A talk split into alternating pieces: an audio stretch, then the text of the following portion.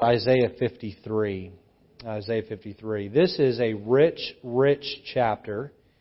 This is maybe the most famous chapter uh, in the book of Isaiah for uh, Christians. And uh, this will be our third and I believe our final week in the chapter. And so I'm not in any hurry.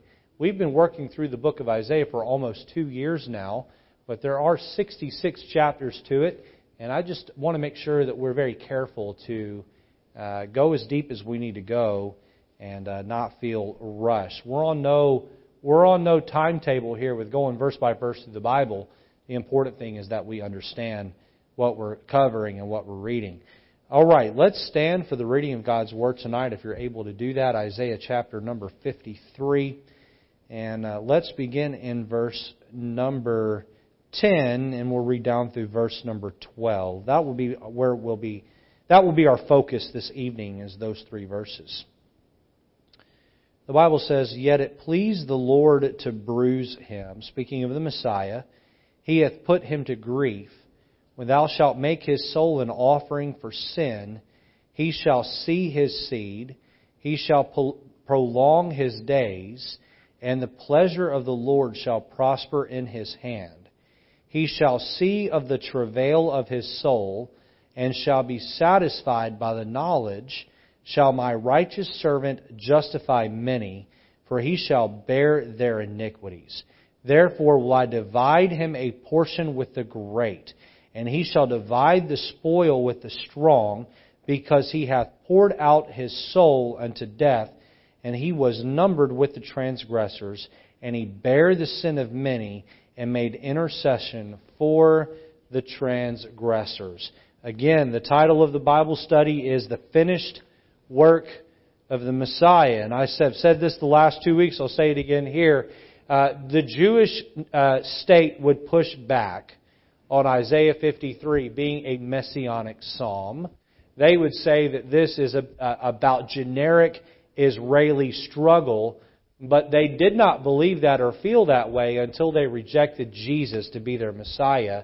In fact, when Philip climbed up into the, uh, uh, the, uh, the, Ethiopian eunuch uh, into his chariot, uh, this is exactly what he was reading, we find in the book of Acts, and uh, he had no problem, Philip had no problem telling him that that was a prophecy of Jesus and his death on the cross. And so we have looked in great detail at this so far. We're going to finish up our Bible study tonight. Let's have a word of prayer. We'll quickly recap and then we'll finish out the chapter. God, thank you for the Bible. Thank you that it is a book that has stood the test of time for so many years. Uh, all of the prophecies that have needed to come true to this point have. Uh, Lord, hundreds and even thousands of them. There are still yet many prophecies that are going to unfold, I believe, very soon. And Lord, we're thankful that we have a perfect book. We have a perfect book that teaches us truth. So, God, tonight, would you teach us from your word? Spirit of truth, we ask that you guide us into all truth. And Lord, may we leave here tonight more equipped, uh, Lord, to go forth and be the servants that you've called us to be. Help us, Lord, to be sharpened tonight because of the Word of God. In Jesus' name, amen. You may be seated. Well, we know that faith cometh by hearing, and hearing by the Word of God. So we need the Word of God put in us as much as possible. Uh, on Sunday morning, um, the preaching style is meant to help babes in Christ. I try to give something to everyone, no matter how long you've been saved, but Sunday morning is more aimed at babes in Christ. Sunday evening is more of a preaching service. Wednesday evening is meant to be an in-depth Bible study. So keep those Bibles open. We're going to be turning and looking at a lot of passages. Let's quickly review the material we've covered at this point with very little commentary, and then we'll look at uh, letter C under point two, and then point number three. All right. Number one, first we looked at the rejection of the Messiah. Look with me at verse one. It says, "Who hath believed our report, and to whom is the arm of the Lord revealed? For he shall grow up before him as a tender plant, and as a root out of a, notice that, dry ground. Israel was spiritually dry when Jesus came. He hath no form nor comeliness, and when we shall see him, there is no beauty that we should desire him. We looked at Psalm 22 6, where uh, Jesus is declared, or the Messiah is declared to be like a worm. He's his. Um, we saw letter A, his humble coming, his humble coming, his announcement to the shepherds, and the wise men came with a star in the east. The religious sect ignored the star. We saw letter B, his hideous countenance. Uh, again, verse 2 says that there is no beauty that we should desire him. We saw his visage marred. Even the end of uh, Isaiah 52 talks about the verse 14 says, As many were astonished at thee, his visage was so marred. We know that stripes were laid on his back. First Peter tells us and uh, is laid out in the Gospels that stripes were laid on his back and a crown was mashed into his skull and uh, we know that he suffered the beating that made him undesirable to be looked at. And then we saw out of verse 3, we saw the hostile culture. Look at verse 3. He is despised and rejected of men, a man of sorrows and acquainted with grief. And we hid, as it were, our faces from him. He was despised, despised and we esteemed him not. We said they rejected him because they valued wealth, they valued social prestige, they valued reputation, and they valued being served by others, speaking of the Pharisees and the Sadducees and the scribes. And Jesus rather valued a humble, homeless life. He valued, uh, he did not value social prestige. He was surrounded by publicans and sinners. He made himself Philippians 3 tells us, or Philippians 2 rather tells us of no reputation, and they valued reputation. Instead of being served by others, he washed feet. He served tables. He said, the greatest among you shall be the servant of all. The rejection of the Messiah. They were looking for a conquering king coming on, coming in on a stallion. Rather, he was a suffering servant coming in on the back of a donkey. Number two, we saw the redemption of the Messiah, the redemption of the Messiah. We talked about letter A, we talked about our sin. Look at verse number four. Surely he hath borne our griefs and carried our sorrows. Notice the emphasis on our griefs and our sorrows. Yet we did esteem him smitten of God and afflicted. He was wounded for our transgressions. He was bruised for our iniquities. The chastisement of our peace was upon him, and by his stripes we are healed. All we like sheep have gone astray. We have turned everyone to his own way, and the Lord hath laid on him the iniquity of us all. We took quite a bit of time and looked at how that mankind is not born good and then corrupted by the world. Rather, we did an extensive Bible study from Genesis forward showing how that mankind is born into a sin nature, born with a sin nature, born contaminated by sin based on Adam and Eve's choice in the Garden of Eden, and we're born under a condemnation. We're born in sin. Again, Romans 5:12 says, "Wherefore as by one man, speaking of Adam's sin, entered into the world and death by sin, so death passed upon all men for that all have sinned. And herein our sin creates a problem because where there is sin, there is a divide from God because God is all moral and all right and all just and we are born corrupt. We're born in sin. We're born under a condemnation and God cannot allow, a, a, a, a holy God cannot allow an unholy creation in His presence to live forever with Him. And I have explained this very simply to children. I will say to them, say you're outside playing in the yard after it rains and you fall in a mud puddle and you get mud all over your shirt there and you go inside and it's time to change and you take off that shirt dripping in mud and covered in dirt. Does that dirty shirt belong in that clean shirt drawer? And you know what? I have yet to have a child say to me, yeah, that's exactly where that shirt belongs. And people think that, you know what, I'm mostly good. I've done some things wrong in my life, but I'm mostly good. Listen, you have fallen into the mud pit of sin, and God cannot allow your dirty, sin-stained heart into His perfect and holy heaven because that's just not where it belongs. In fact, God not only uh, has a problem with your sin, the Bible tells us that God hates sin, and if you die with your sin, then you will have to suffer an eternity separated from God in hell. So we saw our sin, but then we moved to letter B and we looked at our, or rather his suffering. His suffering. We talked about how that he was wounded. He was wounded. Look back with me uh, here, not to reteach last week's Bible study, but real quick, we see in these verses that he was wounded, and that word wounded means pierced through.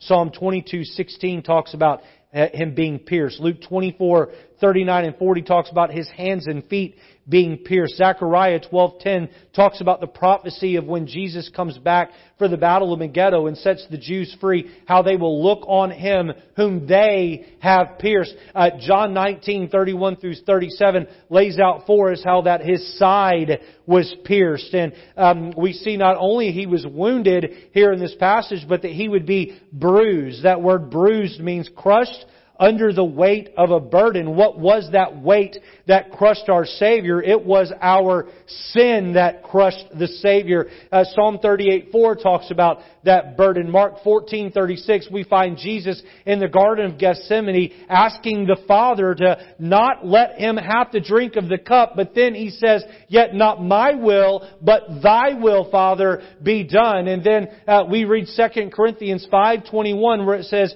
"For he, speaking of God the Father, hath made him, uh, Jesus Christ, to be sin for us who knew no sin so that we might be made the righteousness of God in him." The rose of Sharon was crushed on the cross by our sin. He was wounded for our transgressions. He was bruised for our iniquities. And then Isaiah 53 continues and says that He was chastised. The chastisement of our peace was upon Him. That word chastised talks about the many stripes that he endured. We looked at 1 Peter chapter 2 verse 24 that talks about how he endured our stripes. The Bible also says here in Isaiah 53, yet he opened not his mouth. We saw uh, in Matthew 26, 62 and 63 how he stood before Caiaphas and opened not his mouth. And, and then in uh, Matthew 27, 12 how he stood in front of the chief priests and elders and the Bible says he opened not his mouth. And then how he stood before Pilate in verse 14 of the same chapter and he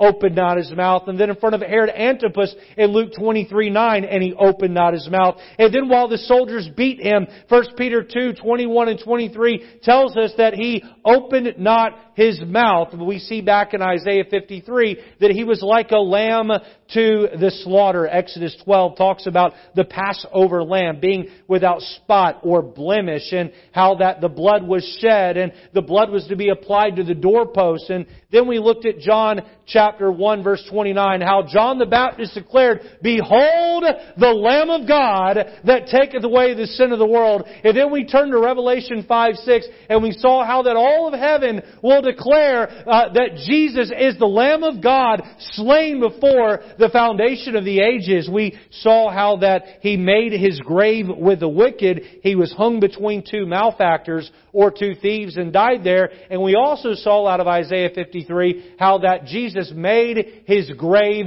with the rich. We saw how, and this is where we finished last week, we saw how that Joseph of Arimathea, a rich man who owned a tomb right next to Calvary, took his body and prepared it and then placed him in his own tomb as a rich man. And so we see his suffering. Listen, if you read Isaiah 53 and then you look at all these cross references, you're left to come to one conclusion. Jesus Christ is the Messiah.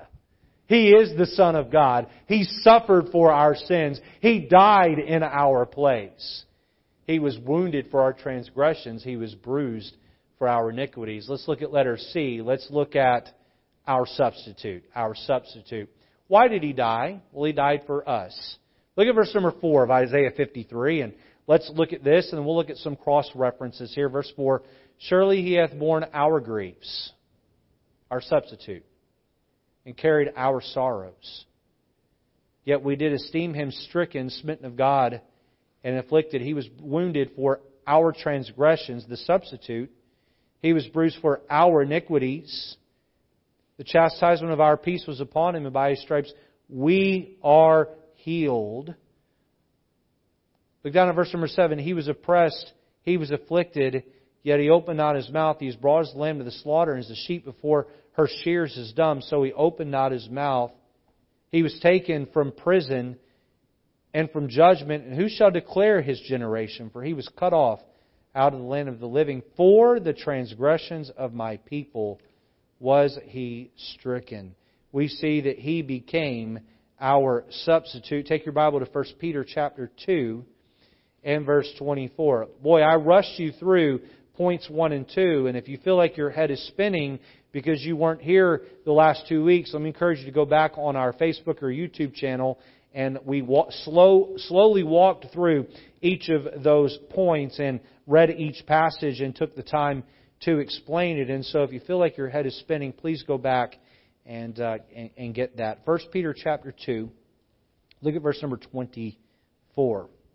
I'm in Second Peter two. 24. Even the pastor makes that mistake sometimes. All right.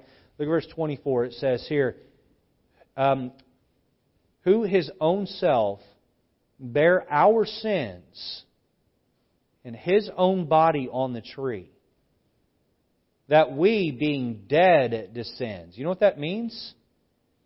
That means that in our sin, we were dead. We were separated from God. Our sin had us separated from God.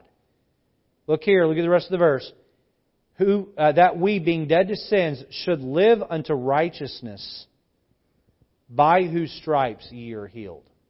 How are we healed? We're healed through the stripes and the blood that's shed from those stripes. He bore our sins on that tree. I want to be very clear on this. I, I take this to be very literal. God looked ahead in time and He saw each of our lives. Let me be a little more specific. God looked ahead in time and He saw me and you. He saw your birth date. He saw your death date. And He collected every time that you would transgress His moral law, He collected all of those acts together. And then He went back and He laid those on Jesus. And a perfect God who knew no sin became my sin and became your sin. Now think about that in its totality. There are 8 billion people, they tell us, living on the planet right now and there's probably been something like 12 to 14 billion people uh, to live since Jesus died on the cross. And uh, who knows the total of human that have been born since Adam and Eve, but we know it's in the billions of people, and all of those people committed a grave amount of sins, and the Lord became each one of those sins on the tree so that we could be atoned. How do you kill a God who is omnipotent, omnipresent, omniscient? How do you kill a God who is infinite and all powerful? You turn him into the sins of the world, and in three short hours it snuffed out his life. He who knew no sin became sin so that we might be made the righteousness of God in him. Turn over to 1 John chapter 2. You're in 1 Peter just a couple of pages to the right there, 1 John chapter number 2 and verse number 2.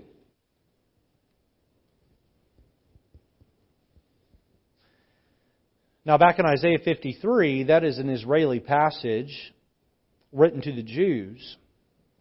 But here John is going to expand it beyond the Jews into the Gentiles. Look at verse 2 and he is the propitiation of our sins. In fact, back up to verse 1. My little children, these things write unto you that ye sin not. And if any man sin, we have an advocate with the Father, Jesus Christ. That word Christ is the same word as Messiah. Jesus Messiah, the righteous. Now, verse 2. And he, speaking of Jesus, that's the antecedent, is the propitiation for our sins. Now, what does that word propitiation mean? That word propitiation means substitute. He is the substitute for our sins. Look at what the rest of the verse says. And not for our sins only. John was a Jew.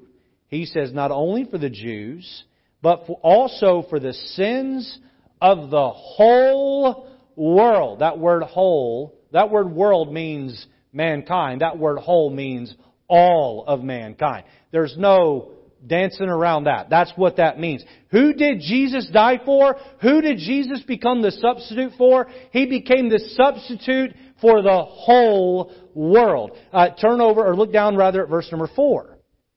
He that saith, I know him and keepeth not his commandments is a liar, and the truth is not in him. Look down at verse 10. He that loveth his brother abideth in the light, and there is none occasion of stumbling uh, in him. Um, let's see. Turn over to John chapter 3 and verse 15. John chapter 3 and verse 15. And again, um, I put this Bible study together three weeks ago, and uh, these verses, um, uh, when I put this together, were just the culmination of my long-term study on the topic of propitiation, substitution, the substitutionary death of our Savior. Look at John 3, look at verse number 15. Look here, that whosoever, that's the invitation, it's for the whosoever's of the world, believeth on in him, should not perish, but have eternal life. For God so loved the world that he gave his only begotten Son, that whosoever believeth in him should not perish, but have everlasting life. John explains in 1 John 2 verse 2 that he was our propitiation. He was our substitute. In fact, verse 14 of John 3 explains that just as Moses lifted up the serpent in the wilderness, and there was an open invitation to the Jews to look and live, uh, even so must the Son of Man be lifted up. Jesus was lifted up for the purpose of us sinners looking to the cross so that we could be saved, we could live, have eternal life. Verse number 16 tells us about the substitutionary death of Jesus, how that God the Father Father sent God the Son down to become the propitiation for our sins. And all you have to do is believe, and by believing you'll not perish, but have everlasting life. Look at verse 17. For God sent not His Son into the world to condemn the world, but that the world through Him might be saved. He that believeth on Him is not condemned, but he that believeth not is condemned already because he hath not believed in the name of the only begotten Son of God. Uh, why did Jesus come bear our griefs and uh, our transgressions? And why was He bruised for our iniquities? Why was our transgressions uh, and our sin laid upon Him? Because He was our substitute on the cross. You see, sin carries with it the penalty of death. I didn't plan on doing this tonight, but let me take you over to Romans. Turn to Romans chapter number 6 and verse number 23. And I'm speaking to a crowd who is very educated on the Bible, and so you've probably seen this before, but boy, it just fits too well here to not say this. Romans 6:23. Those of you watching live stream at home, I don't know that you'll have this verse on your screen because I'm, I'm throwing this in here uh, last minute. Look at Romans 6:23. Let's read the first half of that verse together. Can we do that? Are you there? Everybody there? Here we go. Ready? For the wages of sin is death. Now we know that word wage means penalty or price or paycheck, okay? That's the price. The price of transgressing the law. The price of breaking God's law is what? It's death. Look at Romans chapter 5 and look at verse number 6. For when we were yet without strength, in due time, Christ died for the ungodly. What is the price of sin? It's death. What did Christ do for us? He died. You see that? You see the substitute? You see how He stepped up and He took our punishment? Look at verse 6. Uh, for when we were yet without strength in due time, Christ died for the ungodly, for scarcely for a righteous man will one die, yet peradventure for a good man uh, uh, some would dare, even dare to die. But God commendeth His love toward us, in that while we were yet sinners, Christ died for us. The substitutionary death of the Lord Jesus Christ, much more than being now justified by His blood, we shall be saved from wrath through Him. Look down at verse 12. Wherefore is by one man sin entered into the world and death by sin, so that death passed upon all men, for that all have sinned. Look down at 17. For by one man's offense, speaking of Adam, death reigned by one, much more they which received abundance of grace and of the gift of righteousness shall reign in life by one Jesus Christ. Therefore, as by the offense of one judgment came upon all men to condemnation, even so by the righteousness of one, the free gift came upon all men, all men unto justification of life. The gift is available to all who will simply believe. For as by one man's disobedience many were made sinners, so by the obedience of one shall many be made righteous. Uh, uh, Jesus, the second Adam, stepped in and suffered on our behalf. Oh, what love divine that God would send His Son to die on the tree in our place when I survey the wondrous cross on which the Prince of Glory died, my richest gains I count but loss and pour contempt on all my pride. See from his head, his hands, his feet, sorrow and love flow mingled down. Did e'er such love and sorrow meet, or thorns compose so rich a crown? Thank you, Jesus, for shedding your blood on Calvary. Thank you, Jesus, for dying in my place. Thank you, Jesus, for suffering the penalty of my sin. Thank you, Jesus, for going to hell on the cross so I could have the gift of eternal life our substitute.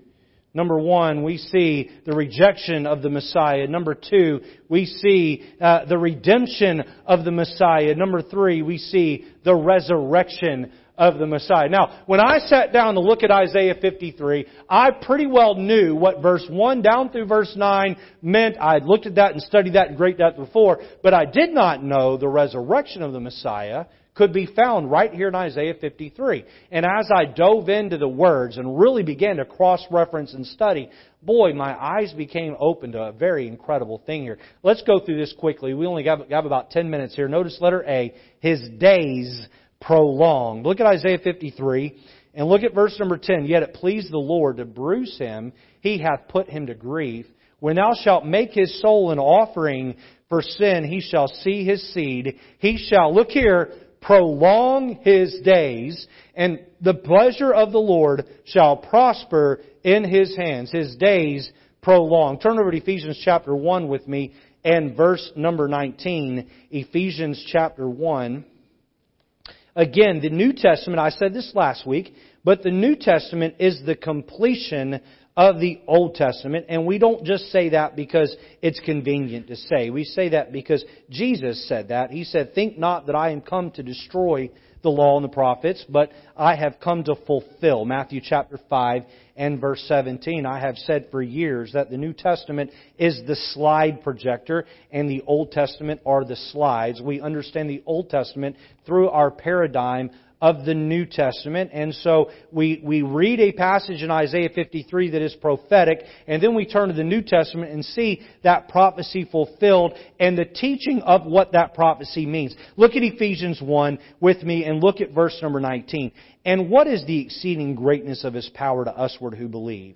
According to the working of his mighty power, when he wrought in Christ, when he raised him from the dead, and set him at his own right hand in the heavenly places, far above all principality and power and might and dominion, and every name that is named, uh, not only in this world, but also in that which is to come. And he hath put all things under his feet, and gave him to be the head over all things to the church, which is the body, the fullness of him that uh, filleth all in all. His days prolonged. Jesus, my friend, did not stay dead. Understand that in His death, He paid the price for your sin. But a dead Messiah can't save anybody.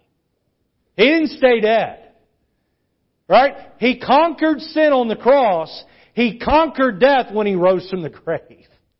Three days later, he stood up. He conquered death. He conquered hell. He conquered the grave. He is life eternal. Remember in John 11 when uh, uh, Mary said to him, I believe that one day you'll, you'll live. I believe uh, one day in the resurrection. He said, Mary, John 11, 25, I am the resurrection and the life. No man cometh unto the Father but by me. His days prolonged. We see the resurrection of Jesus. And I like to throw, this is the third week in a row, I like to throw a little Bible nugget out here, a little Bible study for you to do on your own. This is a neat one to do. Study who raised Jesus from the dead. All right, we know that there's God the Father, God the Son, God the Holy Ghost. Which one of those raised Jesus from the dead? I'll let you do that one on your own. That's a really, really fun Bible study to have. Letter B, we see His seed promised, his seed promised. Go back to Isaiah 53 verse 10. It says, When thou shalt make his soul an offering for sin, he shall see his seed, he shall prolong his days, and the pleasure of the Lord shall prosper in his hand. His seed promised. Now here's a neat little Bible nugget. Turn back to Isaiah chapter 8 and verse number 18. Real quick. Isaiah 8 and verse number 18 the Bible says here, this is Isaiah speaking of his own family. And we're going to see how Isaiah speaking has a double meaning. All right, look here.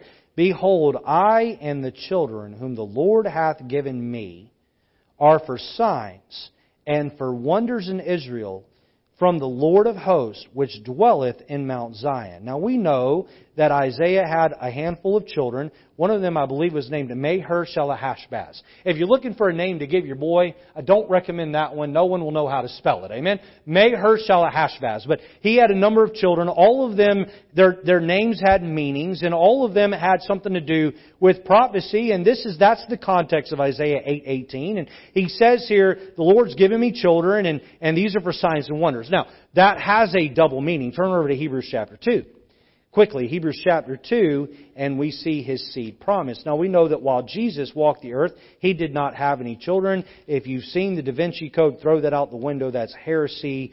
That's fallacy. That's blasphemy. Jesus had no children when he walked the earth, but yet he's been promised a seed. Look at Hebrews chapter 2 and look at verse 13. It says, And again, I will put my trust in him. And again, behold, I and the children which God hath given me, this is quoting of Isaiah 8:18, for as much then as the children are partakers of flesh and blood, he also himself likewise took part of the same, that through death he might destroy him that hath the power of death, that is the devil, and deliver them who through fear of death were all their lifetime subject to bondage. You say, well, who are the children, who are the uh, promised seed of, of, of the Messiah, of Jesus? Well, it's all of those who He saves. It's all of those who are redeemed as a result of His resurrection. So we see His days prolonged. We see His seed promised. Lastly, notice His Father pleased. Go back to Isaiah 53 with me and look at verse number 10. Isaiah 53. Look back at verse 10. He shall his father pleased. He shall, or yet, yet it pleased the Lord to bruise him. It pleased the Lord to bruise him. He hath put him to grief. When thou shalt make his soul an offering for sin, he shall see his days. He shall prolong his days, and the pleasure of the Lord shall prosper in his hand. It pleased the Lord to bruise him. It pleased the Lord, and it, it says here, the pleasure of the Lord shall prosper in his hand. Turn over to John chapter 8 and verse 29.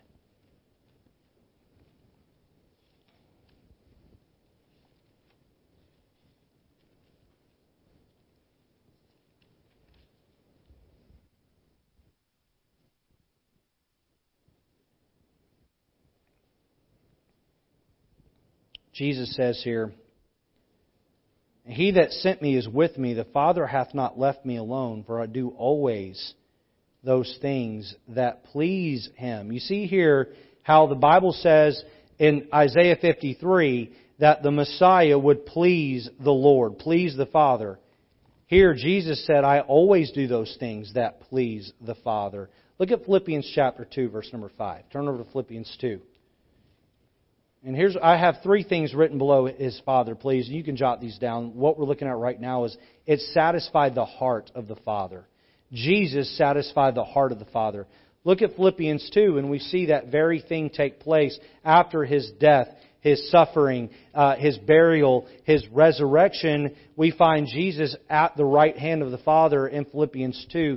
Look with me at verse 5. It says there, Let this mind be in you, which was also in Christ Jesus, who being in the form of God, thought it not robbery to be equal with God, but made himself of no reputation, and took upon him the form of a servant and was made in the likeness of men. And being found in fashion as a man, he humbled himself. Here's that sacrifice, that propitiation, and became obedient unto death, even the death of the cross. Wherefore God also hath highly exalted him and given him a name which is above every name. Look at how the heart of the Father is pleased that at the name of Jesus every knee shall bow of things in heaven and things in earth and things under the earth, and that every tongue should confess that Jesus Christ is Lord to who? To the glory of God the Father. The Bible says it pleased Him. We see it that Jesus lived His life to satisfy the heart of the Father, but notice also He lived His life to satisfy the law of the Father. Turn over to Romans chapter 3 and verse 25. Romans chapter 3 and listen, this is why we give you the handout uh, with the verses on there so that you can go back and uh, you can study this out on your own uh, at a slower pace and uh, really absorb this in even further. Look at verse 25. Back, back up to 24. Being justified freely by His grace through the redemption that is in the Messiah, in Christ Jesus. 25. Whom God hath set forth to be a propitiation through faith in his blood, to declare his righteousness for the remission of sins that are past through the forbearance of God. And I just want to add that you can take your Bible over to Matthew 5, verse 17, if you'd like. While I'm saying this, I'd like to say this. People say, How could a loving God send people to hell? And I'm going to tell you why that's a skewed question. It's a totally unfair question. Let me ask it this way How could a just God let any of us into heaven? How come we don't ever hear the question framed that way? God hates sin. Why should He let any of us into heaven? How come we assume that some reason we deserve for God to let us into heaven? Oh, we're broken sinners. We don't deserve anything. You know what God is? He's a balance of law and grace. God the Father in the Old Testament is described as being a God of mercy and truth. Jesus Christ in the New Testament, John 1, is described as being a God of grace and truth. Mercy is the dismissal of consequences. Grace is the reward of something that's unearned or unmerited. God, through Jesus, not only lets us out of hell, but rather He gives us access and entrance into heaven. What did Jesus do when He hung on the cross? He satisfied the law that we had broken so that we could be restored back to the Father. Look with me at Matthew chapter 5, and we see that Jesus ushers in this new covenant or New Testament of grace. Matthew chapter 5, verse 17. This is thick doctrinal stuff, but oh man, it makes me happy to look at it and study it. Think not, Jesus says, that I am come to destroy the law or the prophets. I'm not coming to dismiss that stuff. I am not come to destroy the law or the prophets. I am come to fulfill. And to read it exactly as it's written, I am not come to destroy the law or the prophets. I am come, I'm not come to destroy, but to fulfill. What did Jesus do? He fulfilled the law of the Father. Jesus absorbed the wrath of God on the cross and gave access to us to heaven. Now, I'm running out of time, but if I could explain it this way uh, here quickly. Imagine that God is here and Adam is standing over here and they're facing each other in the Garden of Eden. And then Adam sins and does wrong and God, in essence, in His justice, turns His back on Adam and says, you are condemned to death. I cannot associate you because now you have chosen sin and it's broken fellowship. That's what sin is. It's broken fellowship. And so what did Jesus do? He stepped between man and the Father and He absorbed our wrath and so now God the Father can turn and He can look through Jesus who is declared to be our mediator, 1 Timothy, and He mediates for us. Now what is it that God sees when He looks at a redeemed sinner who's had the blood laid on his account? God does not see our sin, rather He sees the law that was broken, satisfied in the sacrifice of Jesus. He looks through Jesus Jesus and he sees his righteousness, 2 Corinthians 5.21, laid on our account. And so Jesus has satisfied the law and has now made it possible for you and I to have peace with the Father again. Uh, we know that Jesus is a prophet, a priest, and a king. When He came, He was a prophet. The second time He comes, He will be our king. Right now, Jesus is sitting where? At the right hand of the Father. And what is He doing? He is interceding. He is mediating on behalf of us.